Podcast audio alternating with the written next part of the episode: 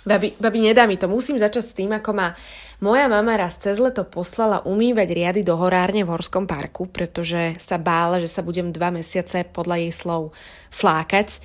A tam mi oni po tom celom dni, čo som umývala jeden príbor za druhým, povedali, že nie, to netreba takto, to si mala iba opláchnuť a dať to túto do umývačky preca.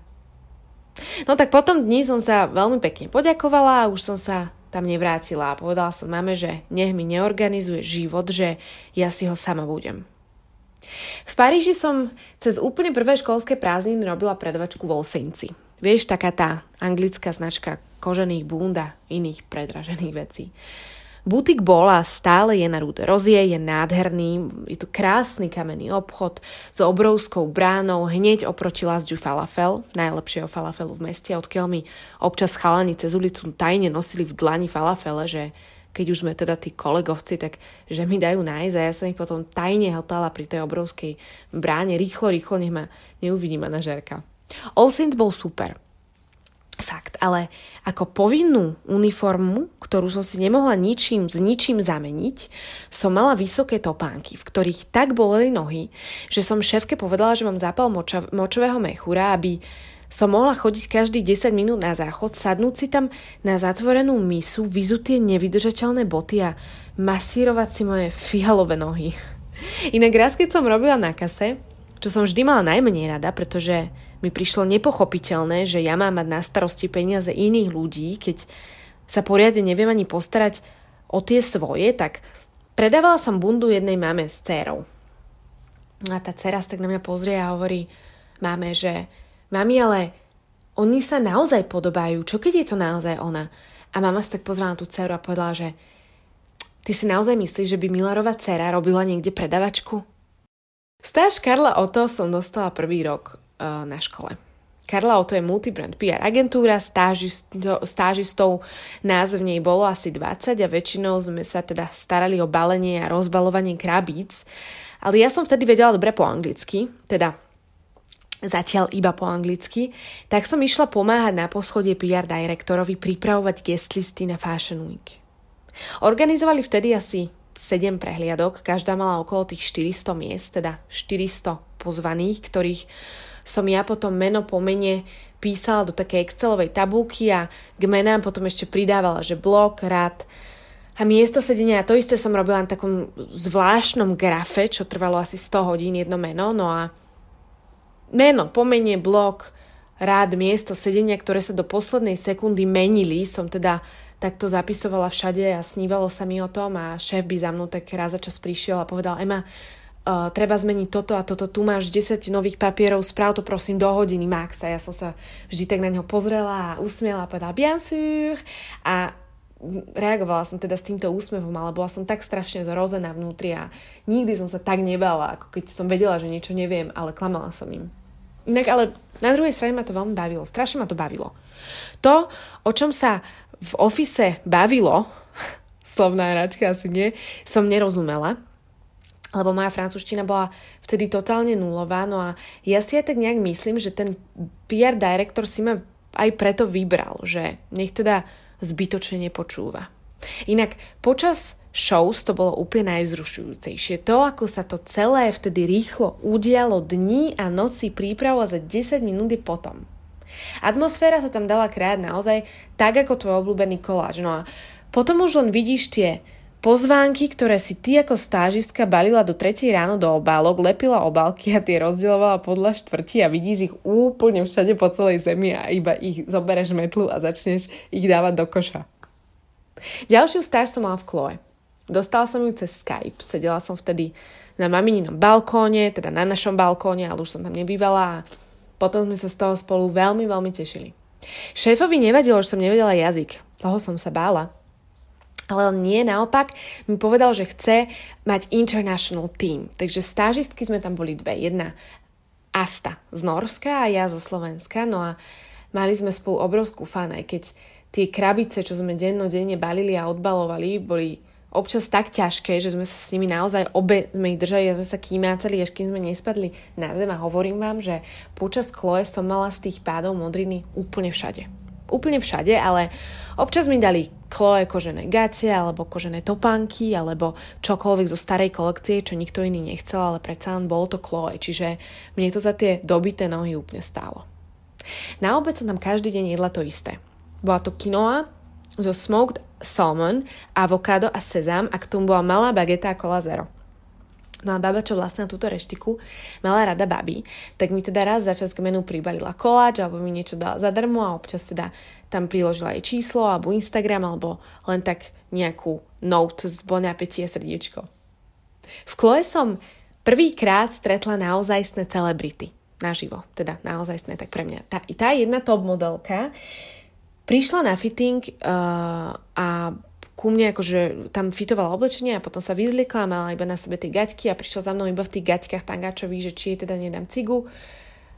Tak teda môžem povedať, že som ju videla náhu, ale je to teraz úplne už jedno, ale vtedy som bola decko a myslela som si, že je to super, že som videla takto celebritu, ktorú neuvidíš takto za normálnych okolností a jedna tam bola taká herečka, za ktorou som prišla tajne a povedala som jej, keď sa nikto nepozeral, že je obľúbená herečka mojho otca a že ten už ju roky má nalepenú na chladničke, pretože ona raz, keď vyhrala Oscara za jeden jej film, tak potom s tým Oscarom išla do McDonaldu a jedla burger, ale niekto to odfotil a otec si to vytlačil a mal to na chladničke asi, aby ho to motivovalo alebo neviem, len tak.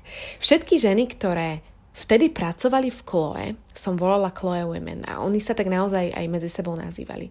Boli oblečené head to toe do Chloe. Po chodbách chodili ako labute spriaznené, žiarila z nich nejaká úžasná vzrušujúca sila, success a ja som sa nej vždy pozerala a túžila byť ako oni.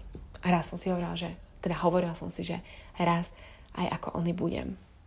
Po Chloe som si už hľadala finálnu stáž, polročnú, pretože každý rok sme totiž mali povinné stáže, no a táto bola posledná, taká najdlhšia. No a Carvan je značka menšia ako Chloe, taká utúnejšia, no a dizajnéri k nám často chodili do ofisu, sadli si a listovali časopisy, pýtali sa veľa otázok a názorov, aj mňa sa niekedy spýtali názor, čo som nikdy nepochopila, ale viem, že sa to spýtali len preto, že som bola do počtu. No a môj šéf, ten mi teda dával veľmi hard time na začiatku, veľmi, veľmi hard time. No a prvé dni, čo dni, aj týždne by sa so mnou vôbec nebavil. Nevedel moje meno, keď niečo potreboval, napísal mi to v maili a poslal 2 metre cez kancel.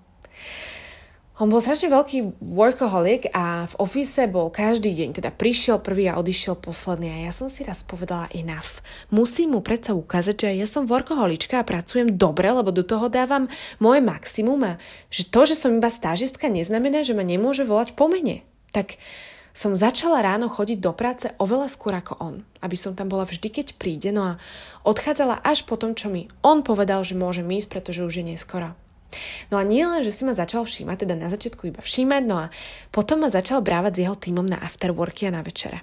A bola som part of the team.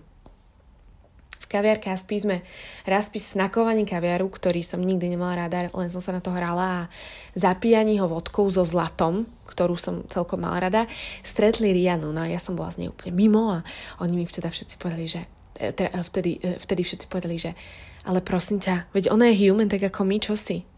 Tak a, asi je teda určite je, ale predsa len vidieť ju naživo, uh, neviem, mňa to teda nenechalo chladno a vždy sa, vždy sa smejem na tom, ako fashion people sa robia, že nám známi ľudia, akože keď ich uvidíme, nám to je vlastne fúč, že veď my v PR agentúrach ich ešte aj obliekame, že však čo budem z nich nameko. Ja si myslím, že určite sú z nich nameko, ale asi to nie je dôležité. Po Carmen som odišla na pol roka do New Yorku, o tom ti tiež raz poviem, pretože žiť v Harleme je teda very funny. No a po New Yorku som odovzdala memoár, odprezentovala ho oficiálne, dokončila školu a začala sa teda sranda. Tu sa začala sranda.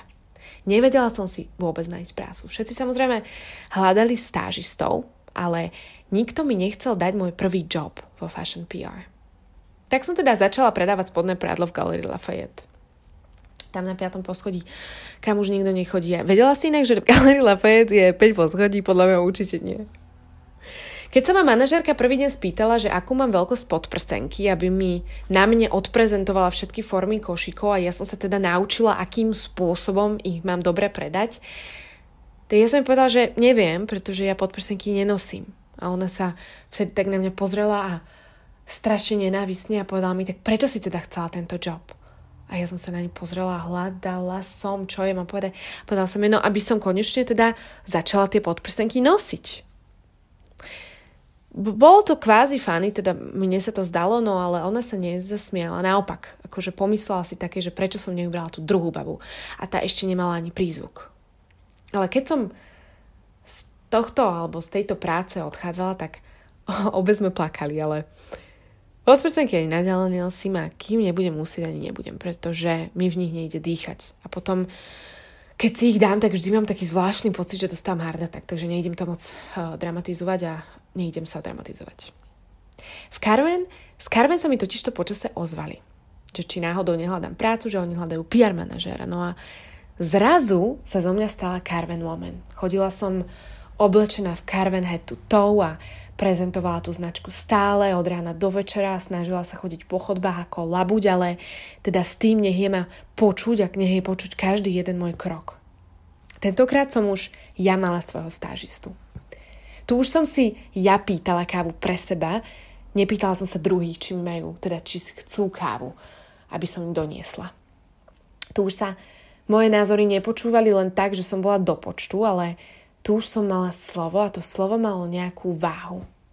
Inak bol to fakt super, bola som hrdá. Milovala som ten job aj teda v tých neskorých hodinách počas parušského Fashion Weeku mi to vôbec nevadilo, že robím na časy. No a potom prišiel ten Turek. Pamätáte si ten, čo som o ňom písala v úplne prvom článku pre Vogue? Text sa volal, že Sloboda, pretože práve tu mi on zobral. Ale aj o ňom potom, alebo o ňom možno nikdy, alebo uvidíme. V Carven som prestala. Naplánovala som si nový život, ten sa nezrealizoval, tak som si začala hľadať novú prácu. Dlho som žiadnu nenašla. Cítila som sa menej cenná, ponížená a demotivovaná. Všetci kamaráti zrazu odišli do iných krajín, ako keby v jeden víkend všetci zmizli. No a ja som všetok môj veškerý čas strávila sama v takom jednom hroznom predraženom byte s plesňovými stenami. S plesňovými? Takými, že tam bola pleseň. Teraz bola som sama buď s počítačom alebo knihou, buď som písala alebo čítala. Chodila som po múzeách, vzdelávala sa kultúrou v tomto úžasnom meste. Liečila si zlomené srdce, snažila som sa prestať sa prežierať normálne, spávať, ráno sa nezobúdzať s nevôľou, s nechuťou, so slzami a tak, veď to poznáš.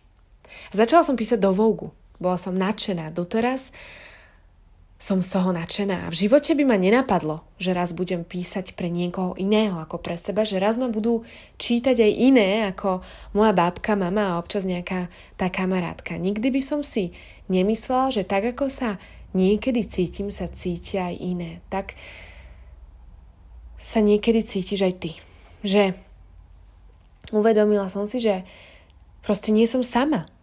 A to mi v tom momente dalo strašnú silu a to mi dáva silu aj doteraz. Silu a radosť a hrdosť byť ženou.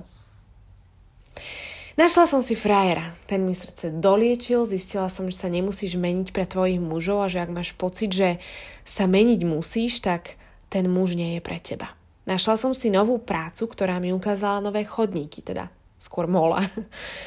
Zistila som zase raz, že raz sme hore, raz sme dole, raz možno úplne najnižšie, ale tak to má byť. Tvaruje nás to, učí, posilňuje a motivuje. Zistila som, že ak chceš byť v tvojej práci dobrá, o to ťažšie je pre teba nájsť si v nej kamarátov. Ak my ľudia teda vidíme v tebe konkurenciu, tak nám príde tak nejak proti srsti ísť s tebou večer na to víno. Zistila som ale, že sa to dá prehltnúť, že nie všetci ma musia mať radi, aj keď som si vždy myslela opak a divila som sa, že prečo ma ten alebo onen nemá rád, veď som mu nič neurobila. Zistila som, že časom si budeš vedieť okolo seba nafúknuť ochrannú bublinu, za ktorú sa žiaden ten alebo ten onen nedostane. Zistila som, že žiadny nápad nie je lahostajný a žiadny dream job nemusí zostať iba dreamom že všetko sa dá, keď chceš. Že všetko to dám, keď chcem. Že najťažšie je dostať sa z toho bodu 0 do bodu 1 a potom to už všetko ide ľahko a hladko ako po bagete s maslom. Tak ak máš nejaký nápad, povedz si, že ho zrealizuješ. A ak máš vysnívaný dream job, prestaň o ňom iba snívať, pretože všetko sa dá. Pretože všetko to dáš, keď chceš.